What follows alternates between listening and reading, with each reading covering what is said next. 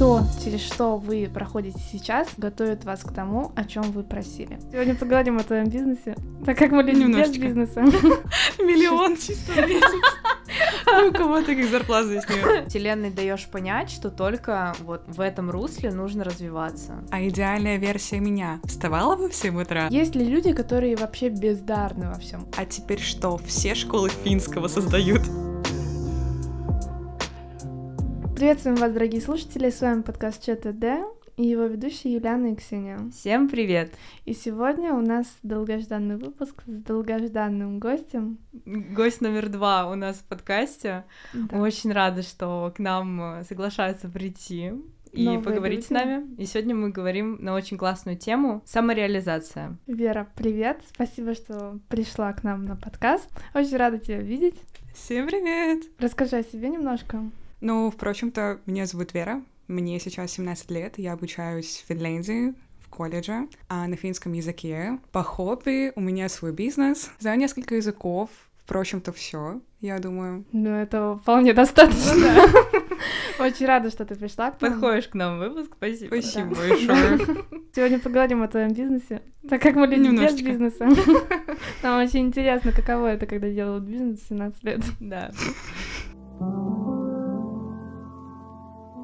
Давай мы тогда тебя спросим про твою деятельность сразу, про твой проект. Расскажи вообще, в чем суть, чем ты занимаешься, как зародилась идея, вообще все, что можешь рассказать. Ну, я начну сначала. Впрочем-то, как зародилась идея, я и мой бизнес-партнер Полина, мы очень близкие подруги, довольно-таки давно друг друга знаем, и мы по факту прошли все этапы адаптации здесь, в Финляндии, мы даже жили какое-то время вместе в одной комнатушке, как те самые бизнесмены. Я помню. Снизу просто вместе создаем жесткий бизнес. И после бесконечных разговоров сама компания, мы поняли, а почему бы нам не создать что-то такое, что помогало бы ребятам справляться с проблемами, с которыми мы, по факту, тоже столкнулись. То есть это проблема в основном адаптации, как мы считаем. А проблемы с адаптацией возникают у тех, кто плохо знает язык, потому что, по факту, либо не хватает грамматики, либо не хватает какой-то смелости для того, чтобы разговаривать с носителями. Это просто к вопросу адаптации и к вопросу там общения с какими-то учителями, общению с учениками, и это довольно-таки большая проблема среди иммигрантов, и поэтому мы решили, а почему бы нам не помочь ребятам, которые сталкиваются с такими же трудностями и проблемами, с которыми столкнулись мы. И так появился, собственно говоря, Hey. А на данный момент мы помогаем ребятам поступать в Финляндию, мы подаем все документы, то есть от мечты поступить в Финляндию до, по факту, самого приглашения в колледж, и делаем разные образовательные проекты. На данный момент у нас есть 3 основных формата. Это разговорные группы, разговорно-грамматические группы и группы с нуля. У нас есть как раз-таки 2 преподавателя, которые являются основными. У нас много ребят уже, которые обучаются в этих группах, и планы, конечно, грандиозные. Мы планируем улучшать форматы, которые есть на данный момент, потому что все-таки нет предела совершенству. У нас много довольных ребят, но этого, я думаю, не хватает, и можно еще докрутить как-то формат, докрутить, может быть, разговорные группы, и, конечно же, добавлять новые проектики. Это очень круто. Мы все время все сами пытались узнать, и классно, что сейчас появляется у ребят возможность просто получить весь пакет информации сразу. Ну, я сама ходила в разговорные клубы перед переездом как раз-таки по финскому языку, и мы там просто 3 часа, ребята с уровня буквально А0-Б2, мы разговаривали о книгах, и это было настолько нелепо, потому что мы подбираем темы, которые реально будут интересны ребятам. Например, Вера, какие? Например, ну, к примеру, в последнее время мы обсуждаем психологию, обсуждаем эмоциональный интеллект, обсуждаем бизнес, обсуждаем разные финансовые штучки, поэтому...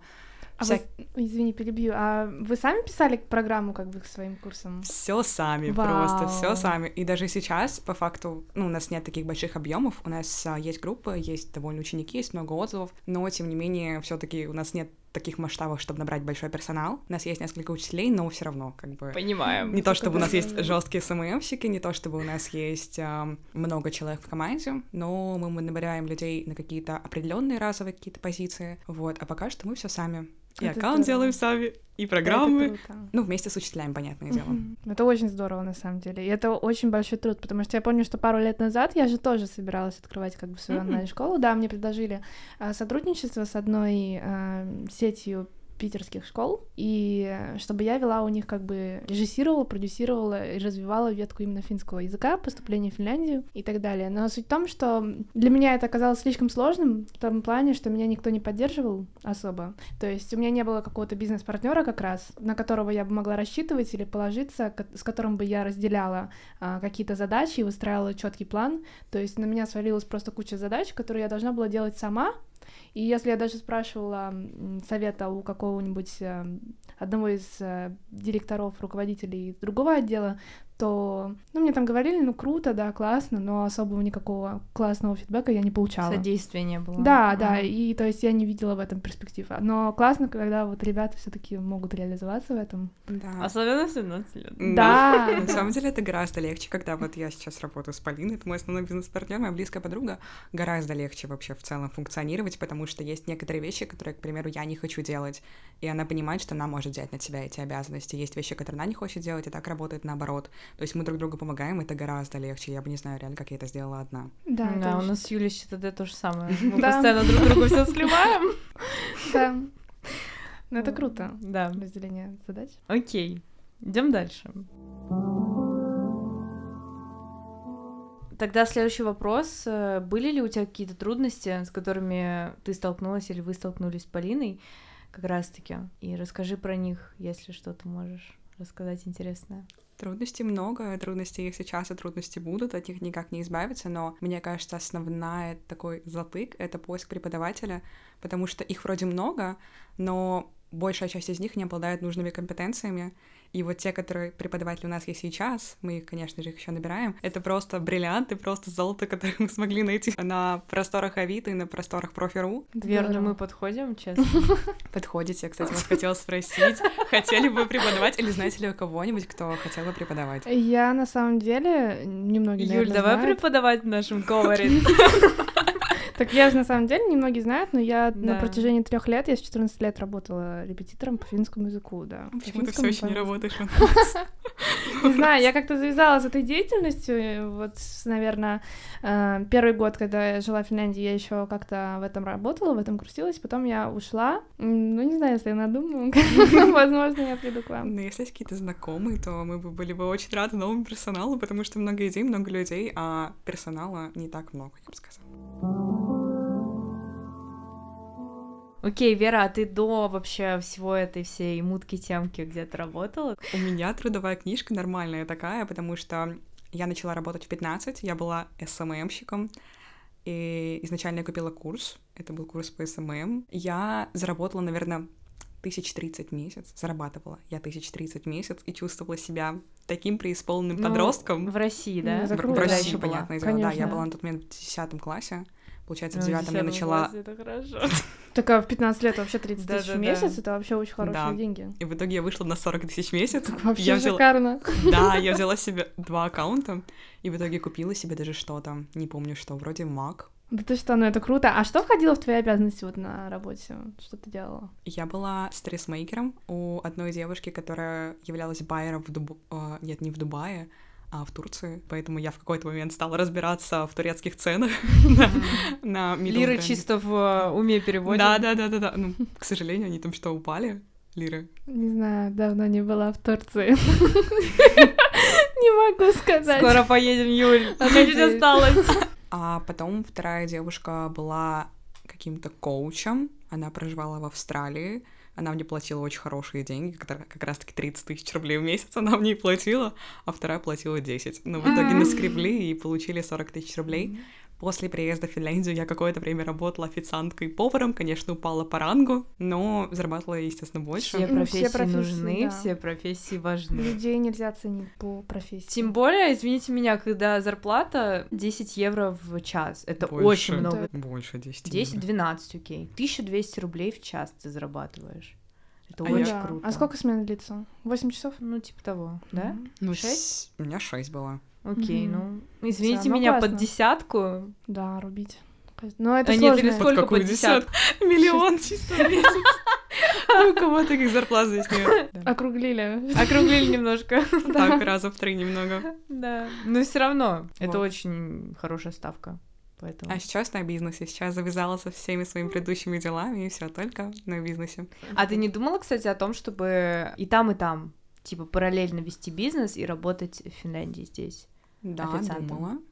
У меня даже сейчас есть 2 рабочих контракта нулевых, но мне там просто не дают смены, да я особо не прошу. У меня есть возможность, конечно, написать главному и спросить, может мне, пожалуйста, дать какую-нибудь рабочую смену. Мне, естественно, дадут, но я просто не хочу, потому что я еще увидела, как раз-таки смотрела недавно очень интересное интервью фаундера Skyeng. Не знаю, кто это смотрел. Кто это?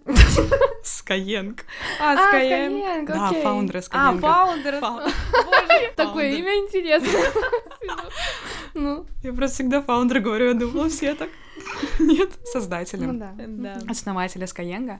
И он как раз-таки рассказывал, как он там с ребятами, это же вроде бизнес-партнерство изначально был, и у них были какие-то источники заработка изначально, а-ля там на дизайне или что-то около дизайна, и они, когда создавали проект Skyeng, они отрезали все эти доходы, чтобы только вкладывать Skyeng, и чтобы они понимали, что либо Skyeng, либо ничего. Вот, поэтому, мне кажется, это довольно крутая идея. Радикальный вариант, но да. Но это знаешь, главное, Юль, верить в себя. Это я как тебе говорила, что, типа, вот вселенной даешь понять, что только вот в этом русле нужно развиваться. Да. Извините, я просто в секте все еще состою. В секте вселенной? Все мы там. В секте вселенной. Вера, ну и последний вопрос, ну не в выпуске, в этом разделе. Почему именно Финляндия? И расскажи чуть про свой типичный день вообще здесь. Я хотела изначально поступать за границу, изначально я планировала поступать куда-нибудь за рубеж в Канаду, в Белоруссию. И в итоге выбрала Канаду. Реально в Беларуси? Да, я очень хотела поступать в Беларуси. Во-первых, там классные вузы, там классная программа обмена, не знаю, как сейчас, но раньше был Китай и Венгрия. Ну, круто. 13 лет я думала, что это самые топовые страны, поэтому только Беларусь, и там много айтишников. Ну, таких классных. Все из Кремниевой долины вообще-таки из Беларуси. Учтём. Ну вот и в какой-то момент, когда мы в очередной раз просматривали страны для обучения, мы увидели Финляндию, и она предоставляла бесплатное обучение на английском языке, и я подумала, супер, у меня на тот момент был B2 на английском языке, и я подумала, что отлично, моего уровня будет достаточно. Я сдала IELTS, подготовилась к экзаменам, готовилась я жутко, конечно, просыпалась в 5 утра, и просто rising and grinding. Вот, но я не поступила, я подавала в IB-лицей в Финляндии, и это было как раз-таки в конце 9 класса. И это была учеба бесплатно? Была учеба бесплатно. А Финляндия — это единственная страна, где IB-программу бесплатно получили? Да. Или еще какая-то одна, ты говорила, есть? Вообще есть еще одна школа в Швеции, насколько я знаю, но... Одноимённая, не знаю. Это именно это школа именно. Это IB-программа. Это ты заканчиваешь школу, получается, как бы 9, 10, 11 класс, но потом тебе дают бумажку, и ты с этой бумажкой вообще куда угодно можешь поступать. Круто. Да, и получается, я подала в 5 лицеев, я получила отказы со всех 5 лицеев, чему была просто невероятно расстроена, и поняла, что нужно в любом случае попасть за границу, потом разберусь уже на месте. И вот я поступила, получается, просто в ПХ, выучила этот финский и поступила вот сюда, в колледж. И ты после 11 класса уже во второй раз пыталась поступить? Нет. В середине какого-то там 10-го, да? Я не образованная и неуч. Я, получается, ушла после второй четверти 10 класса. Ну, мы еще раньше, да. Ты более образованный, чем мы. Да, сколько четвертей? 2 четверти. 2 четверти. Но я хотела уйти раньше, но вот так получилось, что я оказалась образованнее. И раз уж мы сегодня говорим про самореализацию, хочу вас спросить, что для вас самореализация? На самом деле, вот я когда готовилась к этому выпуску, я копалась в интернетах, читала разные статьи. В интернетах. Изначально я думала, что самореализация обозначает реализацию себя именно в карьере и в бизнесе. Но только потом я узнала, что самореализация — это когда человек реализует себя во всех сферах, и в карьере, и в семье, и в каком-то творческом русле. Но это уже полное, если все это вместе брать, то это уже как бы полная самореализация. Ну вот самореализация, то есть я думала, что это именно вот карьерный рост, а оказалось, нет, что Вера, нет. Вот мы сегодня тебе, Вера, докажем, да, что это не только так. Это был для меня реально инсайт, потому что как бы я не смотрела на это понятие с других сторон. Да, плюс я тоже не знала, не догадывалась. Вера, что для тебя самореализация? Это все-таки карьера, да, больше ты думаешь? 100% про карьеру, это, наверное, про то, а сколько я вообще могу сделать, а насколько я сильная и скольких вещей я могу достигнуть. Это как просто жизнь — это какой-то пустой лист, и я пытаюсь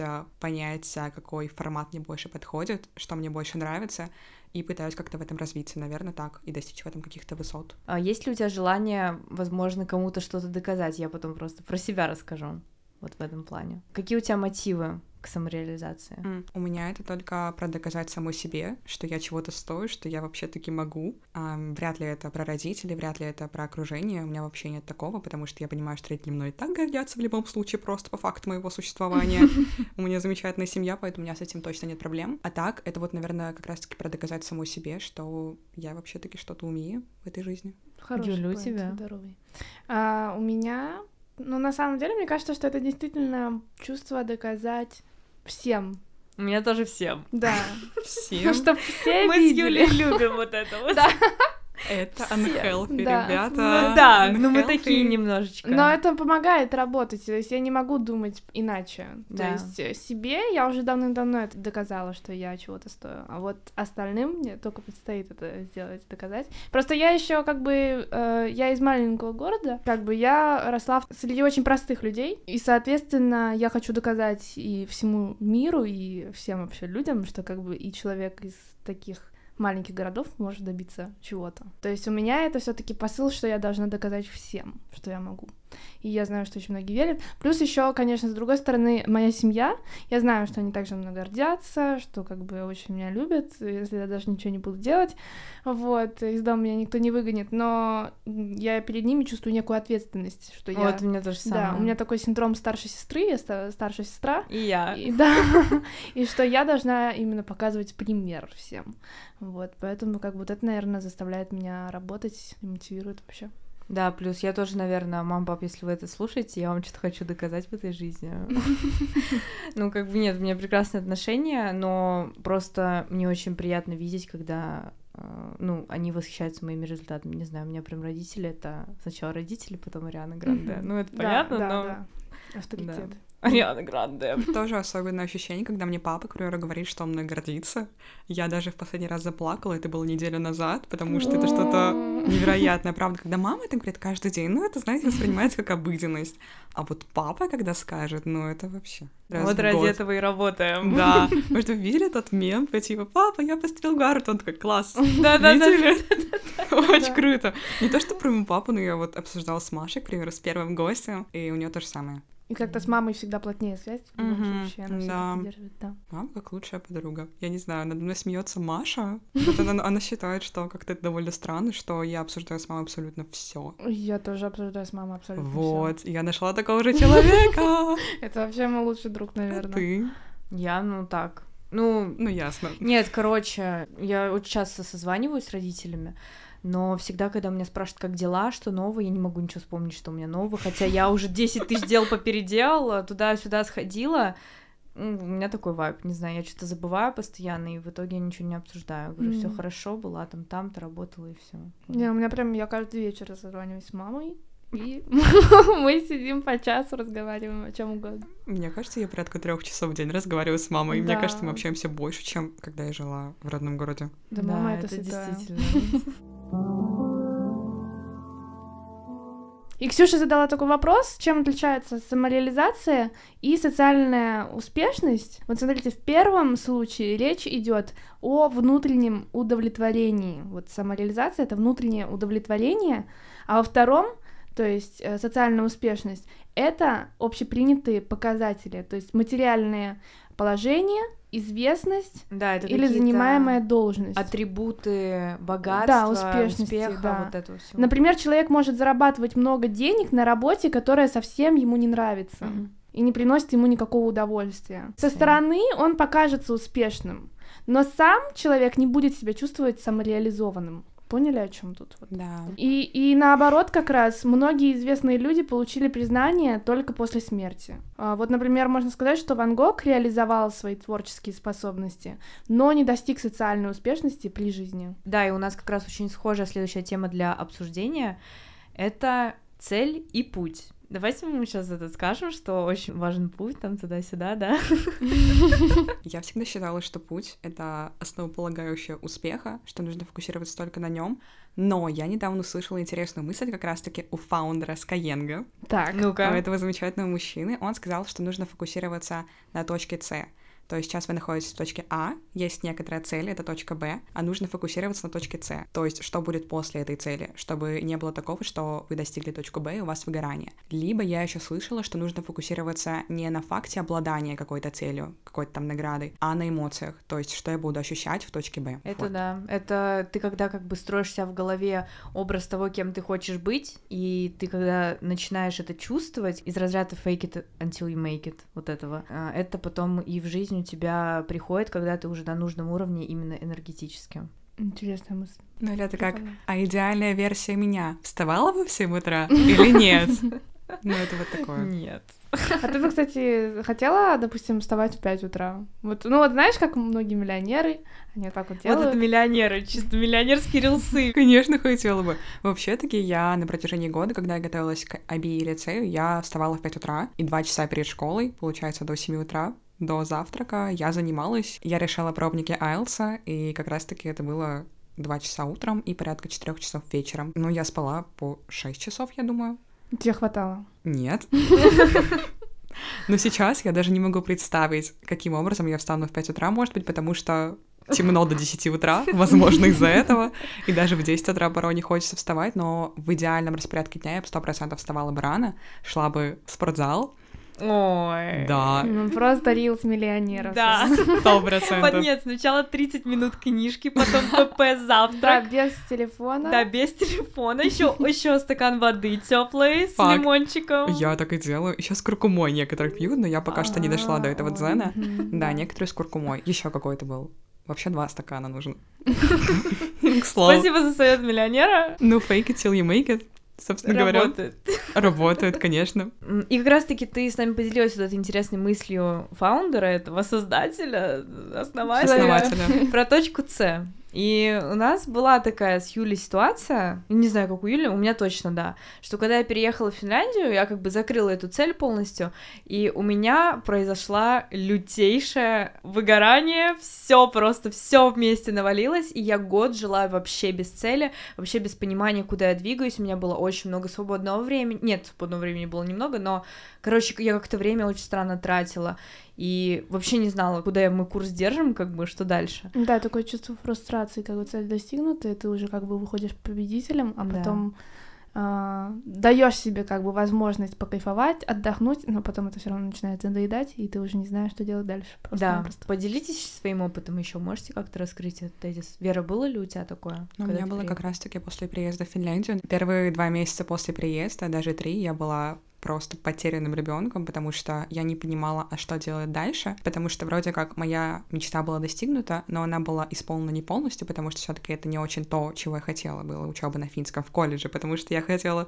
учиться на английском в АБИ лицее, напоминаю. Вот, и, наверное, я не знаю, когда я даже от этого спаслась. Я как раз какое-то время работала менеджером в онлайн-школе, проводила созвоны продающие. Ну, наверное, этим и спаслась. Наверное, спаслась тем, что начала больше учиться. Ну, у меня тоже была похожая ситуация, такое же немножко состояние, как описала Ксюша, то есть учеба в Финляндии была для меня очень четкой целью, большой целью, которую я достигала не 1 год, и после того, как я ее достигла, у меня было небольшое такое непонятливое чувство, что делать дальше, но меня как-то поддержала семья, у меня появился молодой человек, и как бы я знала, как проводить свое свободное время. Вот, ну и плюс, помимо этого, какая-то позже появилась работа. Все со временем, в общем, нормализовалось. То есть это был короткий период времени достаточно. А можете ли вы сказать, что вы фокусировались на цели, когда в Финляндию поступали? Да. 100%. Да, однозначно. То есть не на пути, а на цели? Да, конкретно. Я тоже, да. И именно поэтому у нас это и произошло, наверное. Да. И плюс из-за того, что мы как бы дальше ничего не прописали по факту. Ну, кроме Веры. Или ты тоже? Нет, я тоже ничего не прописывала. Но я подумала, на месте разберусь. Да.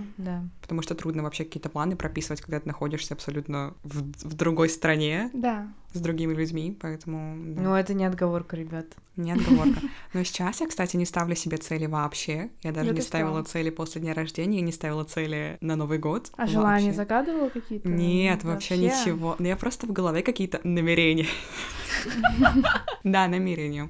То есть это... Обычно, когда ставишь цель, она меняется. И она меняется очень быстротечно. Особенно в таком возрасте, как у меня. По факту в 17 лет я не могу поставить какие-то жесткие, четкие цели, которым бы я придерживалась там, условно, следующие 10 лет. Тем более там нестабильная там, политическая ситуация и факторы, на которые я не могу повлиять. Поэтому я себе стала ставить какие-то намерения. То есть, чтобы не было так грустно, когда я понимаю, что я не выполнила цель. Хотя ее там по факту невозможно выполнить, к примеру. То есть я ставлю намерение а-ля «я бы хотела изучать финский язык», к примеру. Я себе, правда, такого не ставила. Невер, знаешь, я выучила финский язык. Вот так надо ставить. Прошедшего времени. А вот я не знаю, как правильно. Я не знаю, как правильно пока что. Но я как бы в будущем ставлю всё-таки. Но мы с Полиной прописываем в Notion уже цели в прошедшем времени, и реально сбываются, ребят. Всем советую в Notion. Именно Notion. Волшебное приложение. У меня в заметках, мне пофиг. Не знаю, как в заметках работать, но в Notion работает 100%. Главное, там такой мудбордик собрать красивый. Да. Ну, я, кстати, тоже не... Я же тоже никакие цели не ставила себе. Ну, блин, чего вы не ставите цели? Я вообще не... Нет, я рассказывала в выпуске, что... Ну, я просто по месяцам расписала, что я где хочу сделать, как бы, и все. Я просто наметала себе сразу в календарь четко, что когда я делала. Да, то есть, и все. Спасибо за цели. Да. Не было цели. Кстати, мне кажется... Сделать 5 миллионов в месяц. Мне тоже не было. Поэтому еще не заработала. Да. Мне кажется, что вот, кстати, хороший лайфхак — это если ты хочешь что-то делать, вместо того, чтобы просто выписывать эти цели, ты заходишь сразу в календарь и на четкую дату ставишь. Но это у нас работаешь, потому что мы на постоянке это делаем с тобой. Наверное, да. А людям, которые не пользуются календарями... Люди, научитесь пользоваться календарями. Ух ты, я так никогда не делала. А что нужно конкретно писать в календаре? Календарь, вот это. Да, у нас просто календарь, куда все выписываем. У нас мы вот так все планы свои прописываем. Что за приложение? Это Minical. Да. О, боже. Не, у меня пусто, у меня вот только на следующей неделе Кали Вантаева. Отмечаешь? 100%. Не, мы прям просто с Юлей расписываем очень жестко. Да, поэтому нам это помогает. Да. Как вы все знаете, или если не знаете, у Маслоу... Все, конечно, знают, кто такой Маслоу. Есть пирамида. И самореализация находится на самой высшей пятой ступени. То есть, соответственно, чтобы достичь какой-то самореализации, нужно закрыть все остальные свои потребности. В них ходят там физические, потребность в безопасности. И вот этот Маслоу поделился с нами списком. Вообще, на самом деле, там было 10 пунктов, но мы выбрали 5 самых важных, по нашему мнению. 5 самых важных качеств, которые он определил для людей, чувствующих свою самореализацию в жизни. Давайте обсудим каждый пример и поговорим, почему это важно и у вас откликается или нет. Первое. Самореализованный человек умеет воспринимать действительность объективно. Конечно. Верно. Есть, да. Он не носит розовые очки и не летает в каких-то воздушных замках. Мне кажется, невозможно на мир объективно смотреть. Это вот, в целом мы невозможно. Про это, кстати, говорим в нашем выпуске «Инфлюенсинг», поэтому можете послушать наш выпуск «Инфлюенсинг», он получился очень занимательный, интересный, полезный, это наш прошлый выпуск, поэтому, ребят, welcome, там мы действительно разобрали мнение, мысли людей и влияние. Второй пункт от Маслоу — это принятие себя и окружения. Вообще, я могу сразу начать, что я с этого года, с 2024, начала реально принимать все вокруг. Я реально, когда происходит какой-то бред, я говорю, значит, так надо. Потому что миллион было просто примеров в жизни, когда какая-то плохая вещь в итоге оборачивалась так, что мне, наоборот, лучше от этого. Можете ли вы согласиться и дать какие-то примеры из жизни? Абсолютно согласна. Вер, ты как? 100%, потому что даже самый негативный опыт может привести к какому-то лучшему исходу. Да. Мне кажется, что если бы я постоянно придиралась к каким-то ситуациям, то я бы уже давно сошла с ума просто-напросто. Вот. Мне кажется, что я всегда спокойно плюс-минус относилась к вещам. Даже если что-то не получается, старалась как бы брать себя в руки и идти дальше. Ну, значит, действительно не нужно было. Так что учитесь принимать ситуацию. С благодарностью. Следующий пункт — это спонтанность, простота и естественность. Да или нет? Как вы вообще относитесь к там легкости, вот это вот все? Спонтанность, красота и естественность? Простота. Просто так. Ну и красота тоже. Ну тоже. 4-й пункт.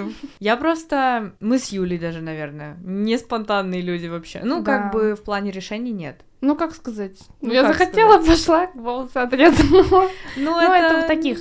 Да. Мелких ситуациях, которые касаются только меня и моего тела. А так, да, естественно, вещи, которые касаются там работы, учебы, я вообще не спонтанный человек. Ну вот, Маслоу сказал, что нужно быть спонтанным и легким. А как ты это можешь на работе делать, интересно? Вот рабочим. Ну, это вот если ты самореализованный. Ну, это в каком возрасте можно достигнуть такого дзена? Что ты во всех сферах самореализованный. Да. У меня на самом деле бывают такие моменты, когда я реально в легкости все воспринимаю и как бы действую.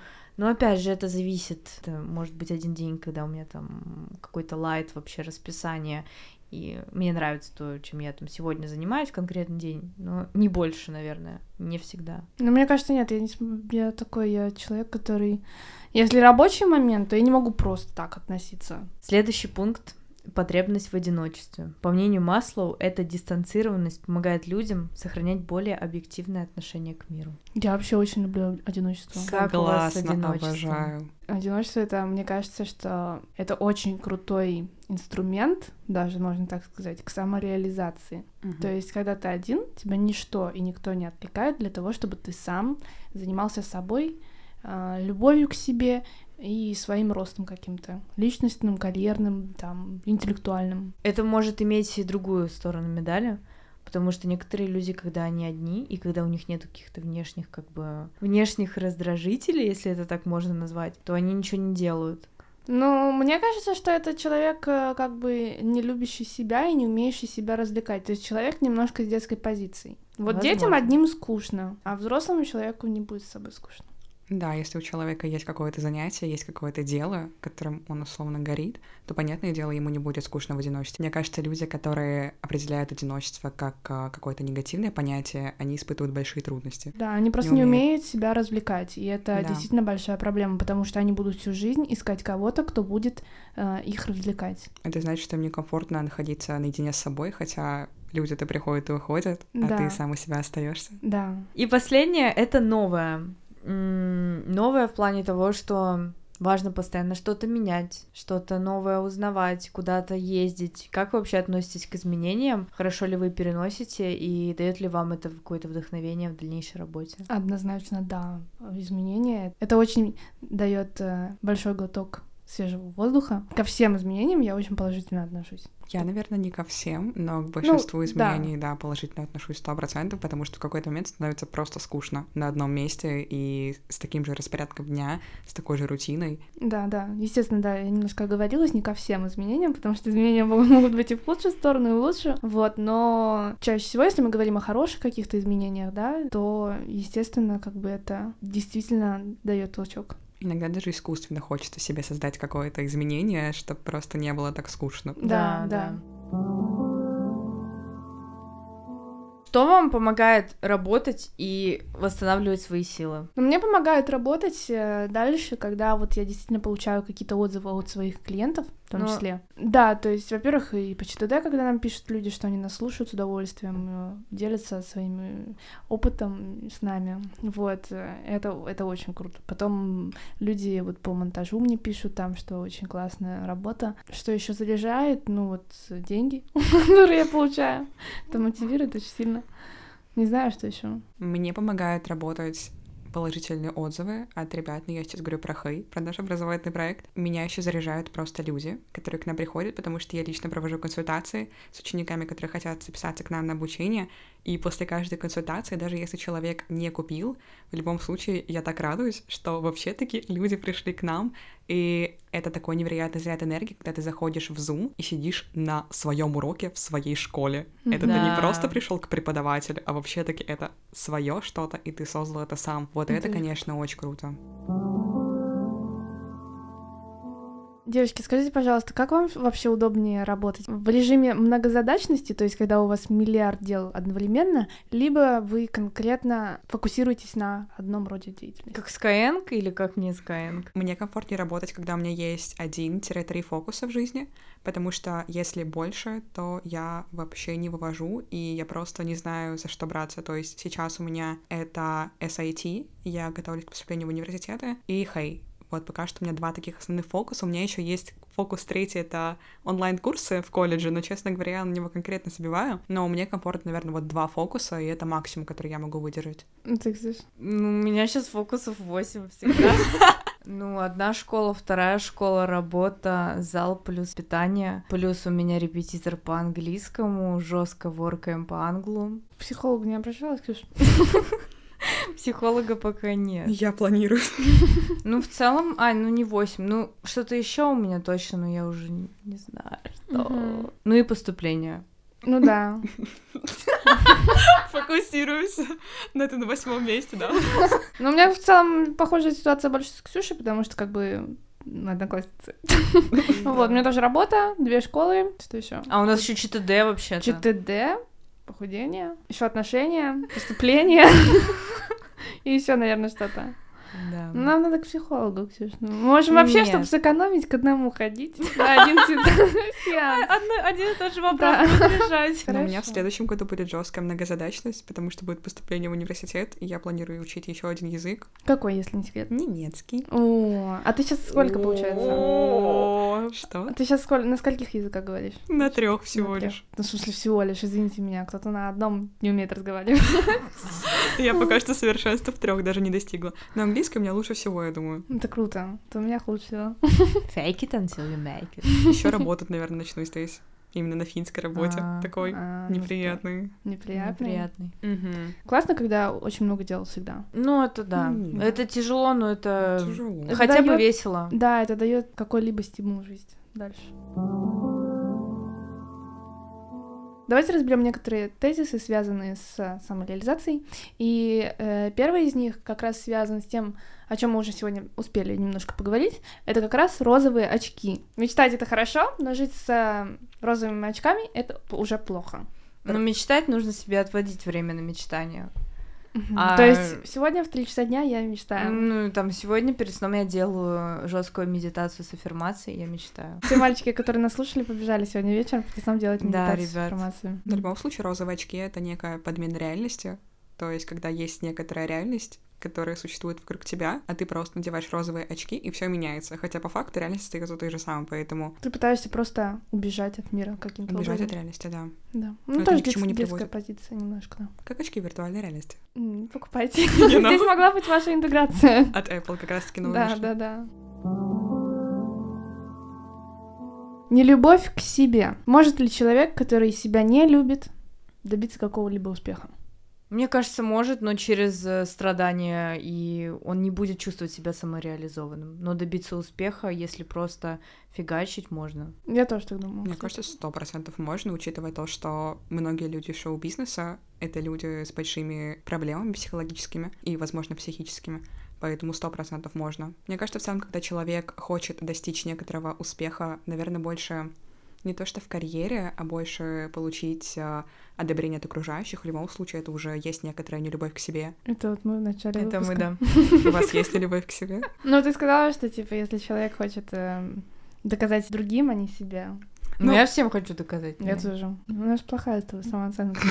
Нет, возможно, это не так. Наоборот. Я все еще подросток, ребят. Я могу говорить глупости. Следующий тезис связан с талантом.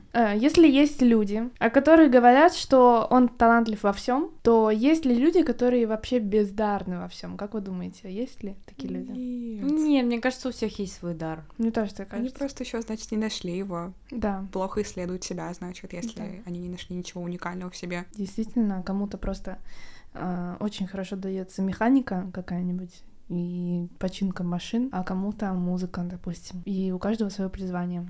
Здесь, кстати, очень классный метод — это подумать о том, что вы хотели и о чем вы мечтали в детстве, потому что в детстве у вас нет вот этих вот всей ваты, которые у вас сейчас в голове, всех каких-то установок. Ну, сейчас давай честно.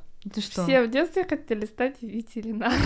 Нет, я не хотела. Ты не хотела? Никогда. А ты, кем ты хотела? Монтажером стать? Нет, я хотела ветеринаром. Я хотела стать профессиональной спортсменкой, олимпийской чемпионкой. Хорошо, что сейчас ты этого достигла. Ну, нет, ну, как бы я могла это достичь по факту, но просто меня родители сказали, что все, спорт закрыт. Типа, двигайся в другом. Вот так вот. Я долгое время в детстве хотела открыть свой ресторан итальянской кухни в Италии. Для меня это тогда казалась гениальной идеей. Русская девушка открывает итальянский ресторан, конечно, в Италии. Ну ты сейчас неплохая идея. А сколько тебе лет было, прости? Пока я думала стать ветеринаром, вы там уже бизнес-планы какие-то развивали. Да, мне кажется, да. Просто с рождения бизнесмен. Не было, не знаю, не помню, но я четко помню, что такое было. Важна ли вам поддержка со стороны? То есть, когда люди... То есть, не обязательно семья, родители вас поддерживают, а вот другие люди. Или вам пофиг, вы просто плете и идете своей дорогой? Мне пофиг. Нет, мне приятно, но... Это не является как бы главным критерием. Угу. Да. Наверное, такая же ситуация. Мне кажется, мне не особо важна, но мне важно с кем-то постоянно об этом разговаривать, постоянно рассказывать что-то новое и постоянно обсуждать то, что у меня творится в голове. Mm-hmm. Вот это да. А какая-то поддержка, я думаю, что в целом я сама себя поддержу. И еще вообще существует такое мнение, что когда говорят, что это действительно твое дело, то тебе не так больно слышать критику других людей об этом деле, как это происходит у вас. У меня, например, наоборот. Я когда готовилась к выпуску, я нашла такое мнение, и прям хочу вам задать вопрос по этому поводу. Ну, я стараюсь здраво относиться, потому что как бы, ну, у меня такая работа, как у тебя там и у Веры, творческая достаточно, все равно, как бы, что мы делаем. Но мы видим это так, а другие, может, это видят немножко иначе. Ну, и как бы, конечно, технические моменты всегда можно дорабатывать лучше, поэтому я стараюсь не загоняться по этому поводу. Я тоже стараюсь здраво воспринимать критику, и мы часто устраиваем опросы среди ребят в Google формах, чем они недовольны, и, конечно же, грустно иногда получать, возможно, какие-то негативные отзывы. Не то, что негативные, а, возможно, там где-то из 5 оценили на 4, и мы думаем, ага, а почему на 4 вообще-таки? Ну, то есть... я люблю, кстати, читать вот негативные отзывы, когда нам на ЧТД указывают что-то. А у вас такое есть? Но нам говорят, где улучшить, где было бы вот поинтереснее, поприкольнее. Я вообще люблю хейтеров. Я тоже, кстати. Да. Нам в ТикТоке начали писать, мы начали выкладывать видео с преподавателями, и начали писать, а теперь что, все школы финского создают? И мы думаем, а кто создал еще? Ну, такой язык популярный. Школ, мне кажется, меньше 10. Да. Да, нет, хейтеры, я вас очень сильно люблю. Пишите нам побольше гадостей. Мне прям нравится читать. Вот какие-то прям негативные. Обычно в комментариях пишут именно под рилсами. Забавно, что у людей столько негатива внутри. Ну и напоследок хочется сказать, что, ребята, у каждого есть свой дар, у каждого есть силы, ресурсы его реализовывать, и мы призываем вас пробовать, потому что я нашла тоже такой классный стейтмент про то, что если вы сейчас попробуете, и у вас что-то получится, и вы будете над чем-то работать, там, например, те же 5 лет, что в масштабах жизни не так уж и много, то вы через 5 лет себе действительно скажете спасибо, и особенно если у вас получится, и особенно если фидбэк от самого себя у вас будет на каком-то супер уровне, потому что вы будете чувствовать наполненность, вы будете чувствовать то, что вы действительно на своем месте. Еще я бы хотела, думаю, сказать, что не нужно обращать внимание на некоторые трудности, которые встречаются на пути, потому что, во-первых, они делают вас сильнее, и, во-вторых, вы, возможно, о них даже не вспомните. И если хочется что-то сделать, то нужно 100% делать, потому что иначе будете жалеть. И карьерный рост, и вообще в целом рост любой, духовный, моральный и так далее, это не прямая, которая идет вверх, а это и взлеты, и падения, и нужно быть к этому готовым и воспринимать это здраво. Да, и перед записью этого выпуска я наткнулась на очень интересную цитату, которая лично меня очень сильно вдохновила. Вот, ребят, слушайте эти слова. То, через что вы проходите сейчас, готовит вас к тому, о чем вы просили. Красивые слова, правда? Ну, а мы, пожалуй, будем закругляться. Спасибо большое, Вера, за такой мотивационный выпуск. Поговорили просто, мне кажется, обо всем, но не о самореализации. Ну, ничего страшного.